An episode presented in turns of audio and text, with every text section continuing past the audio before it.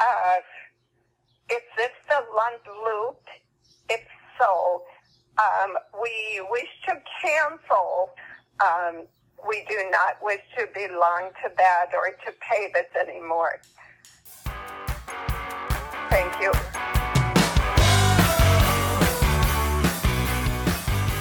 Hey, everybody, welcome to the Lund Loop Podcast, the podcast where we talk about the intersection of trading, markets, and life. And as invariably happens whenever I start the Lund Loop podcast, there's some outside noise. Usually it's my gardener. Today it's a monsoon. That's right, we're about to have a monsoon here in Southern California. I'll spare you the gory details, but basically there is a hurricane in Baja, and normally they don't get very far north, but apparently there's this one that is going to get farther north than any hurricane since 1974. So it's going to bring us a lot of rain, a lot of wind, at the end of the day, it's not going to do any harm. It's going to probably help us with our drought. So, anyway, if you hear some pitter patter in the background, that's what it's all about today. So, I'm going to talk in a moment about the business of trading. But first, I want to discuss a question that I saw somebody pose on Twitter this week. The question was What's the thing that you bought that has given you the most pleasure in your life? I think they may have framed it as the most ROI. And I started to think about this, and every time I I go through this exercise in my head, I always come up with one item. It's a dollar fifty cup holder. So let me give you a little more context on this. When I was 20 years old, I bought a 1967 Mustang from my sister. I was the only person in my family who ever had to buy that car. The car started out with my great aunt. She bought it brand new in 1967 when she was probably 67. And she basically drove it to the store and back for a number of years. Then she died. She willed it to my grandfather, who had it for a couple years, but basically kept it in the, the garage. He died, willed it to my dad.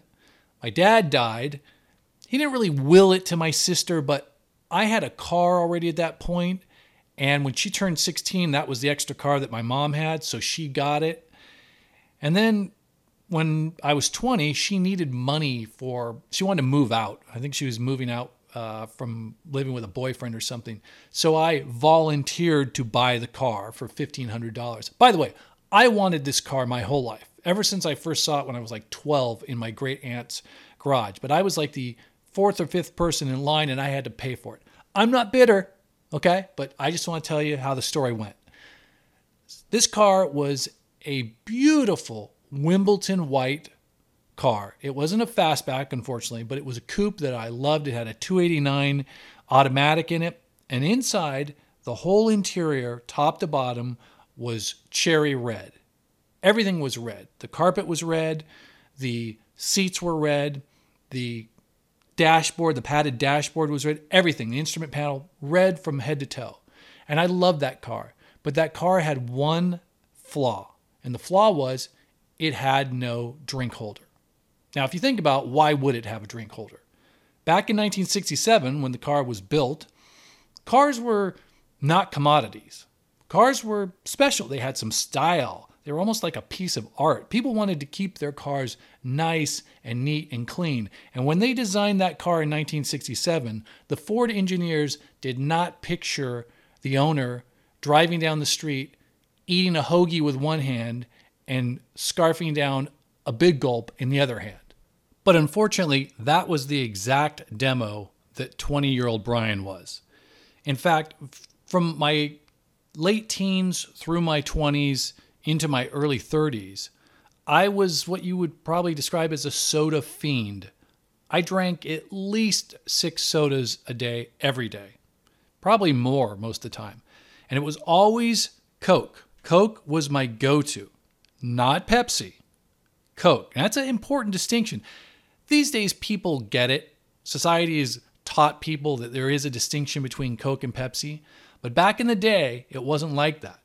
Now, I have a long history in the service industry. I was a busboy, I was a bellman, but there is probably no more loathsome person in this world than the server who, when you say, Could I have a Coke?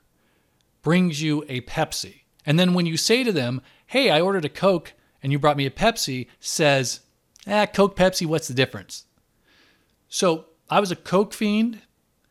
I was somewhat of a Mr. Pibb fiend. And then a distant third would be Dr. Pepper fiend. And I would get those big gulps that I just mentioned. And it was so hard to manage them in that that car because there was no place to put them. I always had to have my hand over it. I had to worry about hitting a, a stoplight really quick. Would it dump all over the place? One day I was at AutoZone getting something, I don't know what.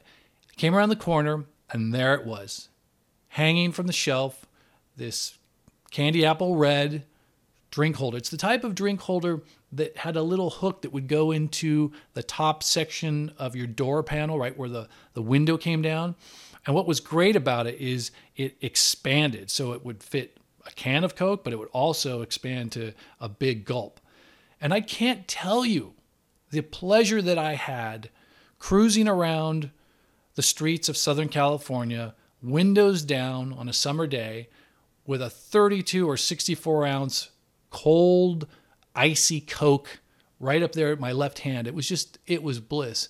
And even more so now, and I look, this next section, I get it. It's a, it was a different time, different place. I was a different person. I'm not endorsing this and I'm not proud of it. But I would be a liar if I didn't say that it was super pleasurable and a super enjoyable part of my life. I worked at the Sheraton Newport.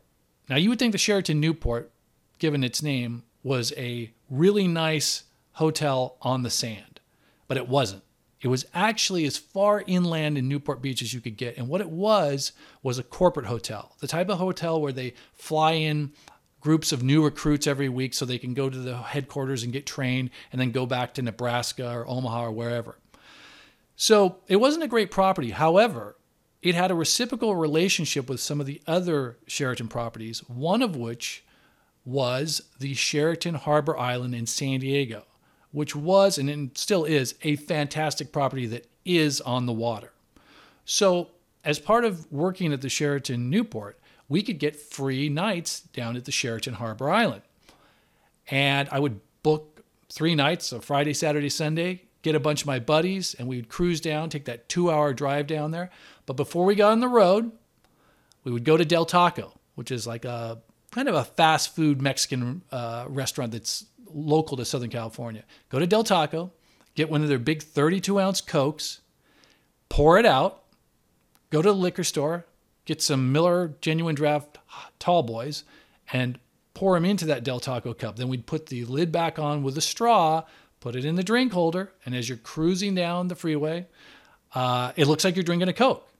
So again, different time, different place. Not endorsing it, but I'd be lying if I didn't say that it was so pleasurable for me to just be cruising down for the weekend, no responsibilities, all my buddies there, sipping a beer. It, it was just great. So as I look back on that little dollar fifty cup holder, it by by multitudes, it's probably the thing in my life that has given me the most pleasure, uh, the most ROI.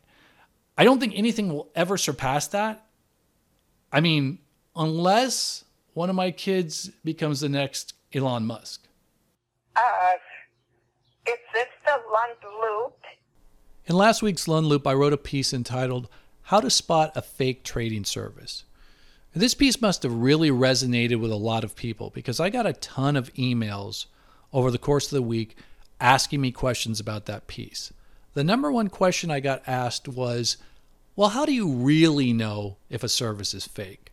And then the second most asked question was a variation of, I'm thinking of using this service, or my buddy uses this service, or hey, do you know this service? What do you think of them? Basically asking me if I thought these services were fake. Unfortunately, there's no way to tell for sure if a service is fake. Unlike with a doctor or a lawyer or even a mortgage broker, there's no exams you have to take, there's no licensing that you have to do in order to launch a trading or investment newsletter. These newsletters are protected under the 1940 Investment Advisor Act from the SEC. It's hard to believe, but it's a 82 year old law.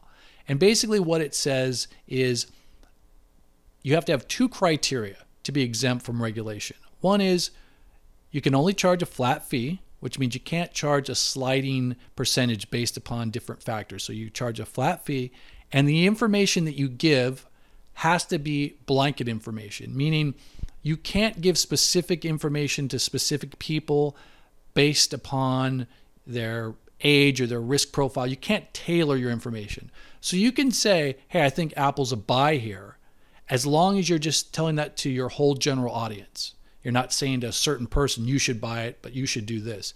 If you do that and you charge a flat fee, then you're exempt from any sort of regulation.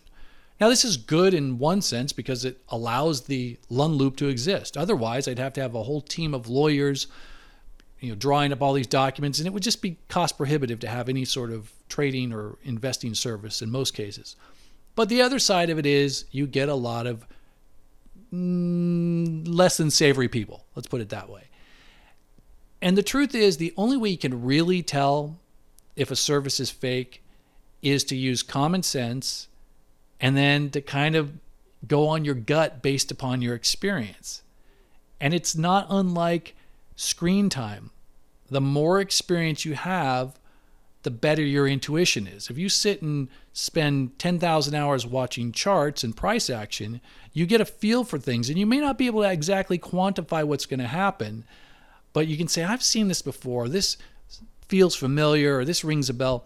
That's how it is with spotting fake services. Now, I've come across a ton of fake services in the 35 years that I've done this. And I want to tell you a story about a memorable one uh, that stands out to me.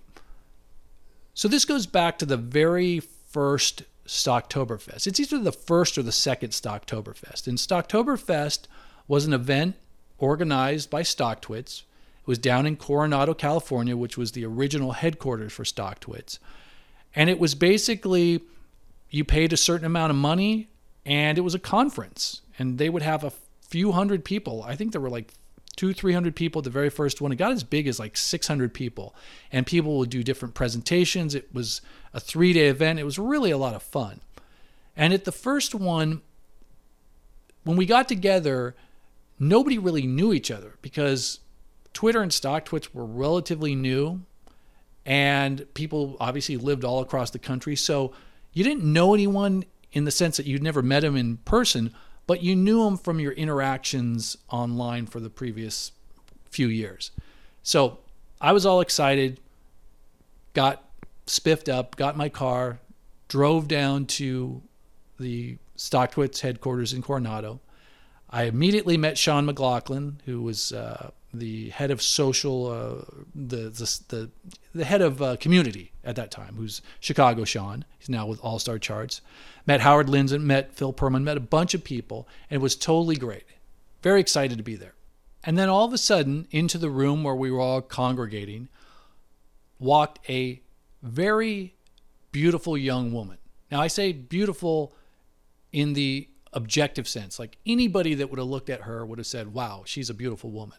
So much so that she stood out like a sore thumb in what was 95% a group of guys. And the whole room basically stopped and turned and looked at her. And she smiled and went over and started talking to a group. And she made her way through the whole room, worked the whole room, eventually got over to where I was sitting talking to some people. And she introduced herself as Keiko Kawanamura but call me Cakes. That's what she said. So Keiko Cakes, which you would put in quotes, Kawanamura. That was her name. And she represented that she was a hedge fund manager, which seemed a little odd because, first of all, nobody had ever heard of this person. Number two, she was pretty young, like 26, 27. And number three, she really didn't know much about stocks.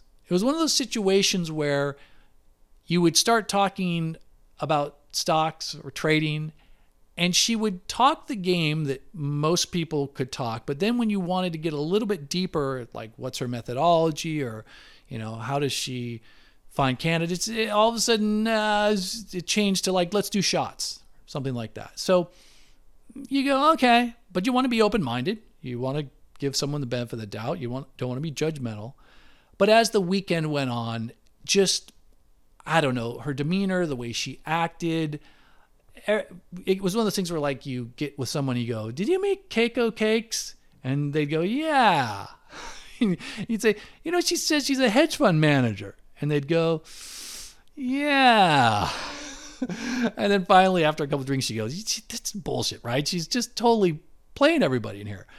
Ah whatever. So the the the event concluded and um, keiko went on and did her thing and then she started a online service, like a subscription service. And again, it was really like, hmm, okay, I don't know. She went from being a hedge fund manager to now starting a newsletter service, which doesn't seem like the natural progression. You know, if you're a hedge fund manager, you're theoretically managing institutional money, and to kind of go to the retail side and do a a newsletter is yeah, seems like a step down. I don't know. But again, you don't want to be too judgmental. Well, it turns out that Keiko Cakes Kawanamura was a 100% scammer. Reading from the SEC documents as to what she did, uh, it says that from December 2011 through June of 2012, Kawanamura raised approximately $200,000 from at least seven investors for a hedge fund that she purportedly managed. Kawanamura falsely told investors, among other things, that she had substantial experience in the financial industry, including in the trading of stocks and options, and that she had achieved outstanding returns trading stocks and options in her own account. Contrary to Kawanamura's representation to investors that she would invest all of the funds she raised in stocks and options, she misappropriated much of the hedge fund's money to pay for her living expenses and for luxury vacations to Miami and London. Of the approximately $55,000 Kimura did invest, she pooled the money in one brokerage account and lost it all in highly risky option trades. Hmm, okay, so that was her hedge fund there. As for her uh, her trading newsletter, in August of 2012, Kawanamura started a website, Kawanamura Financial where she provided investment advice for a monthly subscription fee until February of 2014. Kawanamura promoted her website primarily through social media, including Twitter and Facebook, and used the website to provide investment advice to members who paid a monthly fee of between $94.95, all right, and $174.95. The subscription fee varied based on the level of access granted to Kawanamura's website. Kawanamura solicited subscribers through a number of misrepresentations, including falsely claiming that she obtained an annual return in excess of 800% in her personal brokerage account, that she had managed millions of dollars, and that she had nearly 10 years of experience in the financial industry. Now, remember earlier when I said there's no place that you can go to check on the experience of newsletter or investment letter publishers. It's true, there isn't. But there is a place called Google. And if you have a name like Keiko Cakes Kawanamura, it's not too hard to find out information. So let's take a look at what Mrs. Cake's real experience was. In order to do that, we have to go to her IMDb page. It turns out that Keiko Cakes has a lot of experience. For example, playing herself in the straight to video movie Conveyor Belt of Love. She also played herself in an episode of Bully Beatdown. Then she went on to become Geisha Girl 2 in the TV movie Deadliest Warrior. After that, she was Fifi, the French maid, in A Thousand Ways to Die. And finally, in the video short Rain Makes Me Wet, she appeared as Sunbather number two. Not Sunbather number one, Sunbather number two. Going back to the SEC, it says Kawanamura made approximately $50,000 in subscription fees from approximately 70 different subscribers to her website. Kawanamura posted screenshots of portions of a brokerage account statement on her Twitter account, which many of her investors followed, which suggested that she was obtaining incredible returns in her own brokerage accounts. In fact, the screenshots reflected particular returns on unusually successful trades and or trading days from her boyfriend's brokerage account and were not indicative of the performance of the trading in her account. So, look, it's so easy to read this one blind.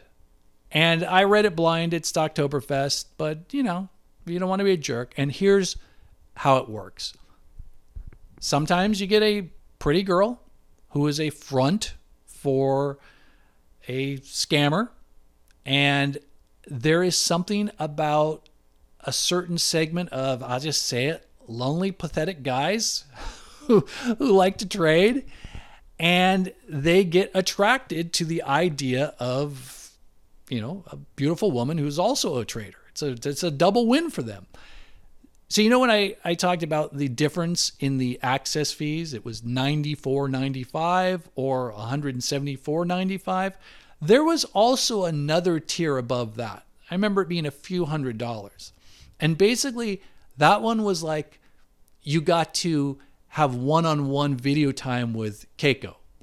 And my guess is, I'm just going out on a limb here. I'm guessing the discussions were not really 100% about the market. Like, I feel like it was maybe an early version of OnlyFans. And uh, you know, 70 some odd sad, lonely guys got suckered in. I'm willing to bet, I'm willing to bet that of those 70 people, not one was a female. Because first of all, they're too damn smart. and number two, you know, they just they wouldn't fall for that. So anyway, so the the outcome for Keiko Cakes Kawanamura was that uh, she was fined two hundred and seventy five thousand dollars plus fourteen grand in interest, as well as an extra fifty thousand dollars in civil penalties. She was barred from the securities industry for an undetermined time. Usually it's five it's just 5 years sometimes, sometimes it's 10, sometimes it's for life. I think in her case it was 5 years and then if she paid restitution and everything, you she could come back. Uh, but she's never coming back to the industry. Uh, she's gone on to other things. You can find her on the internet. She's out there. She's on Twitter. She's, uh, I think, somewhere in Hawaii surfing. But look, yeah, this is a fun story. But my point is, is that you just you just got to be smart. You got to use your common sense. Uh, you have to use a little bit of intuition. Um, I tell you, about four or five years ago, Trade Ideas asked me to come down and be on a panel for their um, their annual event that they have down there. And I know the guys from Trade Ideas, and they're okay. Um, they've always been nice to me. They gave me a, a, room. They put me up in a room at a hotel, and I brought my family down. It was great. And so I was on a panel with four other people. And it was very obvious the moment I got on the panel that I was the odd duck out. First of all, at that time I was 50, 51. And I think the average age of all the rest of the people on the panel was 28. They were all very uh, sure of themselves. They they were they were winners all the time. But what really stood out is that every single one of them had their own YouTube channel. I even remember like there's a clip online of me pausing and saying, you know, note to self, get a YouTube channel. But they didn't have YouTube channels like I have, where I just post a, you know, a, a video update or a, a market update. I mean, they have YouTube channels that have thousands of hours of highly produced uh, content. And I just knew being on that panel that the other four were. Mm, I just don't want to say scammers because the video's still out there, but just I'm not sure I would give my money to them. Two of them have pretty much been found out for sure uh, to be scammers. One of them, I think, dropped off the face of the earth. The other one kind of falls in that demo of a attractive woman that, you know, lonely traders are uh, attracted to. So, like, I'm I don't know for sure what these other four are doing, but my spidey sense picked up in the same way that it did with Keiko Cake. So, so my best advice for avoiding scams is stick with not particularly attractive middle-aged men who have no problem uh, showing their ass when they blow a trade. Um, I would like to repeat that want to be canceled from the Lund loop, whatever you've got me on. Um, if you wish to call and explain what it is, uh, actually, uh, forget that. Well, that's it for this episode. If you got any questions, hit me up at Brian, B R I A N, at thelundloop.com. I'll see you next time. Bye.